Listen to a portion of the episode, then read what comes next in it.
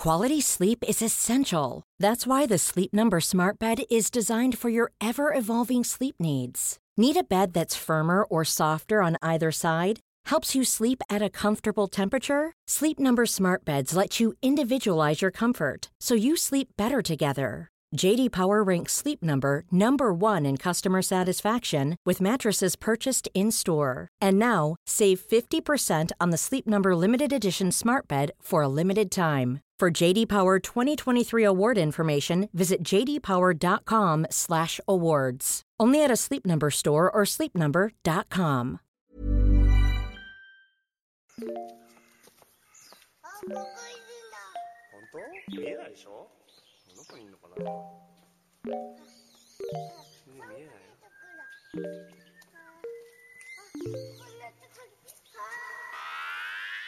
What's good, Internet? This is Austin Walker coming to you from Waypoint Radio. I almost said coming to you live again, but I didn't say it. So now that means the the jokes like started on Friday, went back Right. to Monday, And now is it's now Tuesday? referenced again then on on a Tuesday. Tuesday. Oh, the timeline on this is just Joining me, Patrick Klepek, Danielle Riendeau. Hi. We are Hi. here to talk about a story that just went up uh, on the uh, on the old uh, Waypoint.vice.com website. Yeah.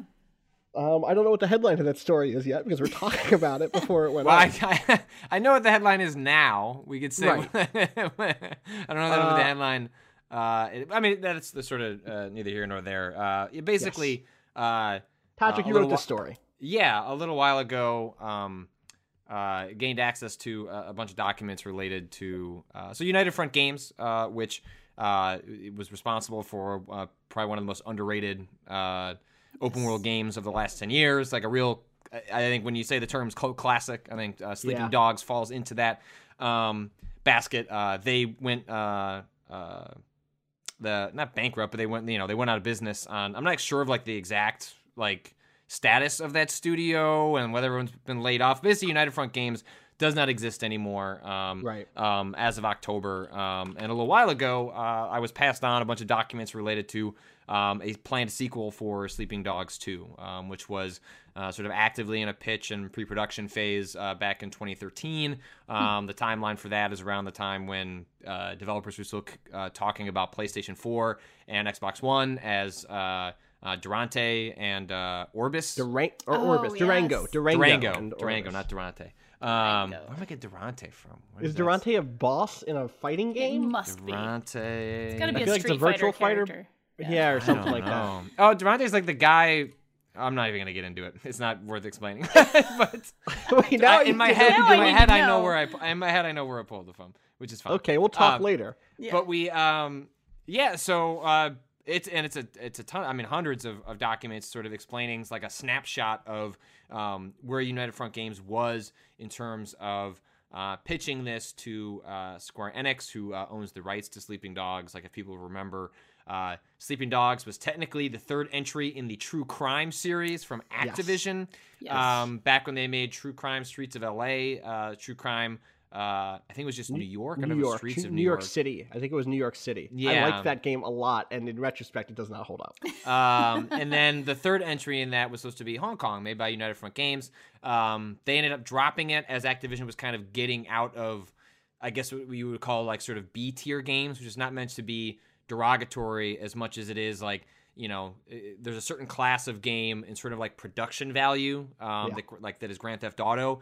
Um, I use I always use like games like Singularity as like a good example of like it's a great game, but it's it's not you know in a certain class in terms of production and budget and say mostly sales expectations. Um, um, and anyway, so that went off. Square Enix bought the rights to it, renamed it um, Sleeping Dogs, and uh, yeah, so we have this article up that kind of walks through what uh, Sleeping Dogs 2 was possibly going to be. It got up until pretty deep into the pre-production phase, and then it was formally pitched to Square. Uh, Square passed on it, um, and then a lot of sort of the meta elements of the game about how they were going to handle their open world uh, turned into or were brought into Triad Wars, which was a huge Free to play version of a, Sleeping a Dogs. game a game no one wanted um, Yeah. and and by all accounts that uh, United Front Games did not want to make but was kind of their way of salvaging what Sleeping Dogs 2 was as a pitch um, and then also the fact that the studio was kind of deeply investing in the idea of free to play um, at the time, as were a lot of studios. That's the that's the thing. One of the striking things for me about this story and, and about the the pitch documents that we had was that, and with the fact that it ended up being Triad Wars uh, or like part of Triad Wars was that the they both reflect fads at the time, Yeah. and so the pitch documents have a lot of these like mobile like two sc- what's the second, second screen, screen experience. second screen experiences, some like mobile gaming stuff. Triad Wars tried to do the free to play thing, and like, God, Sleeping Dogs deserves better than that. Like, it feels like, and this is not, I'm not saying that this is what the thought process was, but it feels like the the thought process was like how do we take this thing that we know is good and make it successful and make it like mm. profitable when it's like on its face is just already a dope good one of these games one of the best of these games that have come out like you said in the last decade and it just sucks just like it just couldn't succeed on its own merits i guess or or the costs were too high like we don't know why square passed on that specific pitch and and why it was retooled into triad wars but it, no matter how you shake it out like it's just it's just a bummer that we just didn't get that game Yeah, it's Sleeping Dogs had so much character to it. Yeah. Like it was just it was a funny game. It was a Yep. weird game. It took place in a part of the world that wasn't uh, New York, San Francisco. You know, like but it also had an insider vibe like it didn't come across like it wasn't like Oh, white wow. guy, white guy going to Hong Kong and fish out of water. Right. Right, right. In fact, it was very much about a guy from Hong Kong who had to deal with the fact that his perspective on Hong Kong had shifted and that he wasn't part of the same parts of the community that he used to be. A very like internal focused game, which is really cool and and like you said, funny, charming, dark when it needed to be dark. Very a flexible game um, for a flexible time. and it, and it definitely I, I had a lot of really really good experiences streaming it and it was actually one of the one of the earlier games in my own sort of life of streaming uh, and i have a lot of queer uh, sort of people who like to watch my streams and there were a lot of dudes who were like he is Yo. really hot and and Yeah. I, I don't mean to make this sound like you know i only want to talk about who's hot uh, in games but it was it was like a really cool to. thing it was Yes. a really cool thing to see an East Asian guy who was presented as like macho and hot and like like a Competent. sexy dude who's confident Yes. and like you know you know walks around he's got a great butt and like people were actually talking about this in in my chat about like you know so often in games like East Asian dudes are seen as like not as masculine or sort of not as macho and there's this whole sort of gr- like gross stereotype in that way about it and this was like really big for some people Yeah. they were really super into that sort of Or like it goes the other way where it's like, oh, if you're East Asian, you're either like the nerdy tech guy or you're Bruce Lee. Yeah, And or you're obviously just this a guy was- ninja, like a or you're a ninja. Right right know. exactly. So obviously this guy was a, a martial arts expert but one of the things that happens when you set a game in a place like hong kong is there are lots of east asian characters in that game and so you end up with a, a diversity of potential reads. Like oh it turns out there's lots of different people in east asia. There's lots of types of people in hong kong just like there's lots of types of people everywhere. Yeah. it's one of the reasons why uh, not to bring it back again to watch dogs 2 but i'm glad that there are multiple black characters in the same way that i'm glad that there are multiple female characters. Like oh that's one way that you that you can address the problem of feeling like you're you're creating a stereotype is by increasing the amount of people from different backgrounds um, I think I think Sleeping Dogs did that super well. Like there was such a cool range of different types of characters, and obviously that's not a, a an automatic solution every time, but it was it was handled really well uh, in that game. Yeah, and the and the setting for Sleeping Dogs 2 sounded like it was going to be like again, uh, I, it was going to be set in China.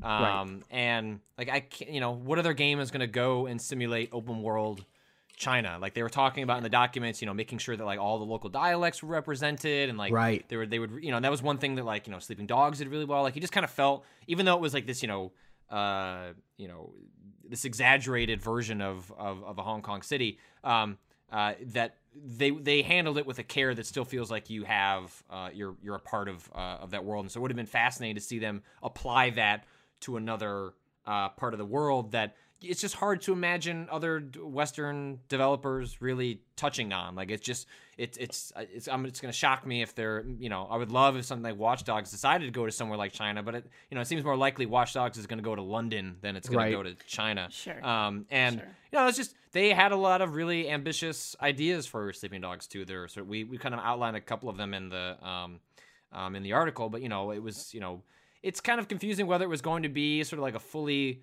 single player co-op game like the co-op stuff it sounds like they hadn't really settled on what it was going to be whether it was a thing that you were going to be able to play co-op but whether you know there were two characters being set Yeah. up, um, and the story was going to split. Um, and you were going to be able to play as both of them. How that would have worked with the actual sort of co-op mechanics, it was kind of unclear. But there was that. Like their second screen experience uh, actually sounded kind of fascinating. Whether it actually worked out um, in the way they pitched, uh, I don't know. But you know, they, they were talking about using cloud the cloud saves of people's uh, of games to create sort of aggregate uh, data for the amount of crime in different parts of the city. Right. So sort of like in an MMO, uh, like let's say PlanetSide is a good example of this, where like you're you can all go attack certain areas of the world and like turn it onto your side. Now Right. that happens in a game where everyone's playing in the same world together. They were trying to bring they were calling it massively single player, which is like taking these elements of MMOs, bringing them into the single player. So it's like, well, if the community decides, all right, we're going to take this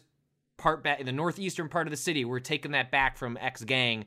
Right. Um, if the, the whole community had to work towards that, and then it aggregated the data from cloud saves. Again, I don't know how they if they could have It- actually it- done the well, cloud saves, but they me- but they could have done er- server data and gotten something in that well, like one that also reflects that we didn't know they didn't necessarily know where things were at with the then upcoming next gen consoles. Correct. Yeah. Like because obviously the, the cloud was a big question mark for a long time. Like how's it? Is this going to be drivatars? What is this going to be? um, but it does remind me of just like world tendency in Demon Souls, right? Yeah. Where it's like, oh right, the whole community can get together to work towards this really obtuse thing Can and you ex- have okay? some effect. Hold on. You, you, okay, so uh, World Tendency is only in Demon Souls. Okay, I can't Um, just say world tendency and people understand what you- I'm talking and, and, about. And you can and you can, like me, have played through the entirety of Demon Souls and not even know what world tendency is because the game doesn't actually explain it or how the mechanics of it work. understand that I first played Demon Souls in Japanese, so Oh, wow. figuring out what world tendency was then was even weirder. So you should explain because it is a really fascinating concept and it's un- easy to understand why they ditched it. But w- Yeah. what actually it is, you should. so the way probably world tendency worked in in uh, Demon Souls is that there was a, a kind of a range from pure white to pure black. Um, Quality sleep is essential. That's why the Sleep Number Smart Bed is designed for your ever evolving sleep needs. Need a bed that's firmer or softer on either side? Helps you sleep at a comfortable temperature? Sleep Number Smart Beds let you individualize your comfort so you sleep better together. JD Power ranks Sleep Number number 1 in customer satisfaction with mattresses purchased in-store. And now, save 50% on the Sleep Number limited edition Smart Bed for a limited time. For JD Power 2023 award information, visit jdpower.com/awards. Only at a Sleep Number store or sleepnumber.com. and it was like the aggregate of the way people were playing the game in their own uh, in their own personal saves. Um, and I th- there was a bunch of things that could shift it from white to black, or from black to white, or from neutral, or whatever. Um, and depending on which side it was on, different things would happen. So if it was black world tendency, enemies have higher HP and attack power. They also have more souls. They have like more XP that you could get. Um, and there'd be additional like super tough NPCs all over the place. Um, and the way that you could you could uh, change it was like, oh, if you kill a boss, it shifts towards white.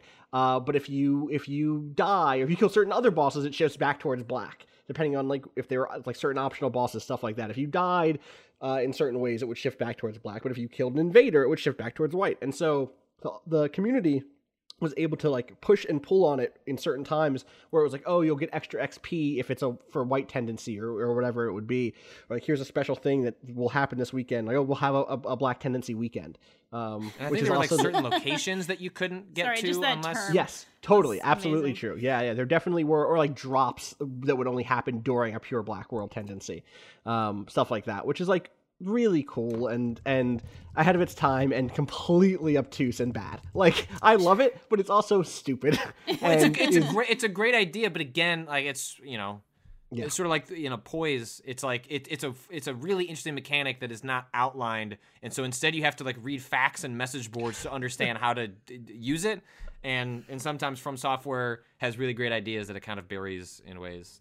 Uh, yeah so so i think that there's there's definitely something uh something there for like thinking about the way that sort of massively single player stuff works. Presumably sleeping dogs 2 if this pitch had gone forward would have been a little bit more uh, upfront with like, oh, hey, this is why you're doing this, because they were kind of positioning it in these documents as being a big pitch to feel connected, not just across actual co-op, but with everybody else all around the world. And then the other thing was like the mobile game was supposed to tie into that too, where you were basically a cop who was assigning resources to address those sorts of things and like sending extra police squads to the areas where the crime was and stuff like that. So yeah, so like you know, if you summoned a uh, you know a helicopter to monitor the area in the mobile game, like on your bus ride home, when you logged into the game on your console uh, or on your PC, you would see like that increased helicopter presence in the Right. game. That's the pitch anyway. Again, like it Yeah. just didn't it didn't happen. Uh, One of my favorite, most interesting things was uh this notion of procedurally procedural campaigns for co-op. That like one of the challenges that they outline in these documents is that the um it's tough to make co- co-op stuff matter because what if someone wants to drop out? What if someone can only play for a little bit? What if like is there the save? Is that going to go across both both people's things? Um, does does someone not want to be the co-op character and instead wants to be Way? Uh, Yeah. And so like you can't. So there are all these things, and one of the solutions that they proposed for it was this notion of like uh, a procedurally generated mission, like mission campaign, like a little mini campaign where it would like pull from all of these different possible questions and like and scenarios and kind of build with building blocks a little kind of uh, little mini like mission structure of a couple of missions where you're investigating a crime or you're going after a mob boss or whatever. And one of the coolest things about it was that there's a chance that it could have a twist in it. So like you could start off the mission structure with you and your co-op friend investigating a uh, a corrupt politician or something and figuring out like oh where's where are they taking the money from or whatever and then the that in the middle of that campaign the there could be a twist like the politician ends up dead and so now the mission isn't about investigating the politician anymore. It's about investigating the murder. And that sort of stuff is really cool and could have been really unique. It could have also just been really paint by numbers and and bad. Like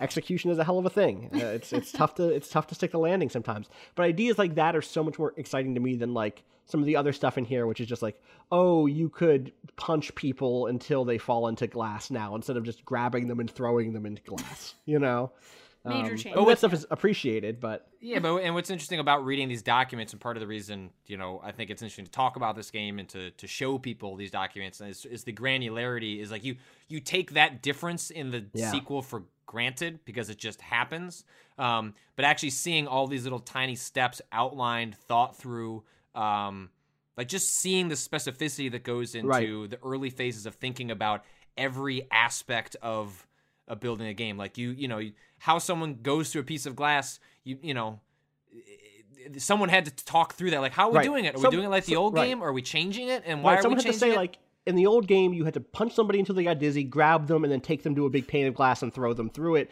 That's cool, but it's not as cool. Like when I watch Jackie Chan movies, when I watch martial arts movies, sometimes he does, a roundhouse kick and it spit, it knocks someone through the pane of glass. We want to do that also, and like being able to see that someone made that decision. Or there's a document that we had that was like um, the the kind of like open world NPC behaviors, where it was like, okay, the thing that we want to introduce in this uh, is super important is like the a working a set of working class NPCs. We want there to be people who are taking care of the world, who are janitorial, who are in the service industry. We want them to all have a, a whole set of unique animations. Like someone sat down and said, that's a, a priority for us this time around. We already have people walking around and shopping and stuff. We want there to be this feeling that this is a world that's being lived in and taken care of by this blue collar set of, of workers. And like, awesome. Like that's a really cool, not like, I'm not saying awesome that's like a good thing. I mean, it is also a cool, good thing, but awesome that we have that insight into that's how those decisions can get made. It's one way that those decisions can get made is that at the high level, someone can say, like, we're prioritizing this. What goes into that? How many animations do we need? How many NPCs do we need? What's the case we're trying to make for why we need the budget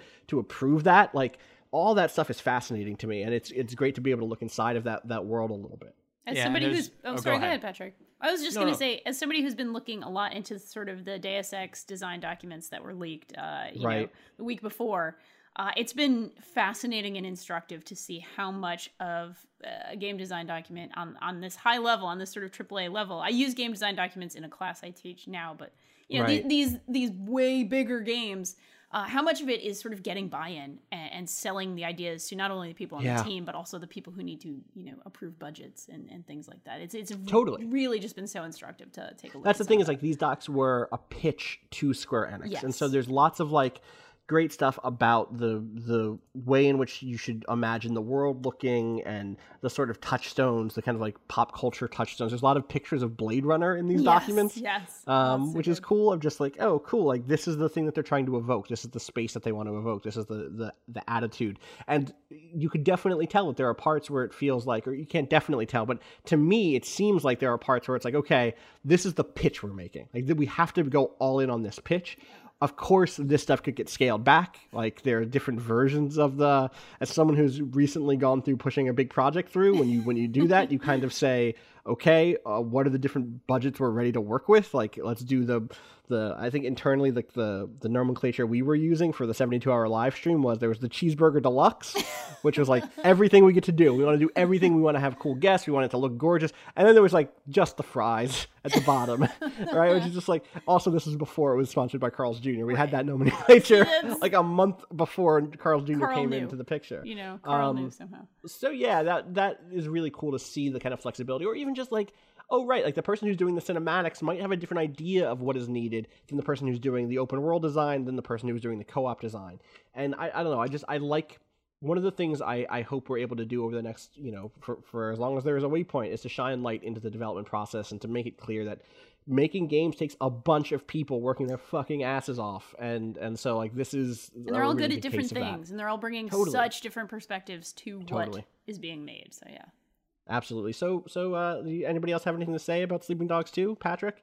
I, did like that. Speaking of like granular details, looking uh, into these documents and watching someone outline how an NPC would go into a bathroom and take a piss. Was that one of the things in there? There is a sequence in there. I don't. I don't know if it's in the documents we're so th- releasing. Because again, we have literally access to hundreds, and we tried to pick sort of ones that, you know, best served, uh, giving Right. people a glimpse into what it what it looks like when people formalize in, Right. in written words how No one needs to see the game. call sheet for when the motion capture people were going to go in to record yeah. the Um, piss but yeah, animation. But yeah, there's one that like outlines like here's what NPCs could do, and there's like a little graphic of like NPC walks in, NPC goes up to toilet, NPC pisses in toilet, like NPC washes hands, NPC leaves bathroom. Right. And it's like, right, okay, if you want to do that, someone has to like sit there and Sit at a computer and write Yeah. it down. They just spend Yeah. 20 minutes like, okay, what? And then they have to like leave, then come back like, oh shit, I completely forgot they have to close the door to the to the toilet, of course, or, or whatever, right? Like there's always a thing. There's always a, like everything takes people. It all it's all Yes. people, man. There's so many people. I love it. I love that stuff so much. So thanks so much, Patrick, obviously, for, for doing the reporting on this. Sure. Um, you can check that out at, at waypoint.vice.com. It should be the top story today. And, you know, probably probably tomorrow we'll keep it up there on as the as the big lead. Um, if you uh, if you if you haven't heard me say say it already yesterday, have a good uh, have a good holiday this week, everybody. I, I hope you uh, enjoy it. I hope it doesn't get too rough at the, the old Thanksgiving table. For those of us for those of us listening in in th- uh, in Thanksgiving, for those of us listening in Thanksgivingville, Is that wait? Did they? listening- Huh? We live in did Trump Thanksgiving. rename We it Thanksgiving? Is that what our country's called now? That's it. We live in Thanksgiving. Everything changed. Yep. Got to give thanks all the time. Yay. Keep the thanks in Thanksgiving, Patrick. um. So so have a good Thanksgiving if you're in the states. If you're international, have a good Thursday and Friday and, and other days this week. Uh, our content will be a little bit content. Our content will be a Drink. little bit slim this week because of the holiday week, but we'll still have some stuff coming. So so tune into that. We will have a podcast on Friday because after all, it's a Friday and you need to hear us. You need us in your ears. So tune back in for that. Uh, you can find me at Austin underscore Walker on Twitter. Patrick, where can people find you? Uh, you can find me at Patrick Klepek on Twitter. and I am- Danielle. I am Danielle R.I. on Twitter. Uh, and shout outs to whoever ends up editing this podcast, this little mini cast, probably you, Danielle. Probably me. uh, shout outs to everybody who helped make this story happen. It took a lot of people to work out the details of this sort of reporting. So thanks to, to everybody who, who I spoke to. There's a car outside honking. No no shout outs to that car. Uh, join us again again on Friday, uh, where you can hear us talk about your letters that you sent in. It's fun. It'll be a fun fun letter cast. All right, peace.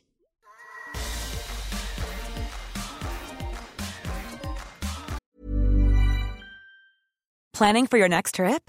Elevate your travel style with Quince. Quince has all the jet setting essentials you'll want for your next getaway, like European linen, premium luggage options, buttery soft Italian leather bags, and so much more. And is all priced at 50 to 80% less than similar brands. Plus, Quince only works with factories that use safe and ethical manufacturing practices. Pack your bags with high-quality essentials you'll be wearing for vacations to come with Quince. Go to quince.com slash pack for free shipping and 365-day returns.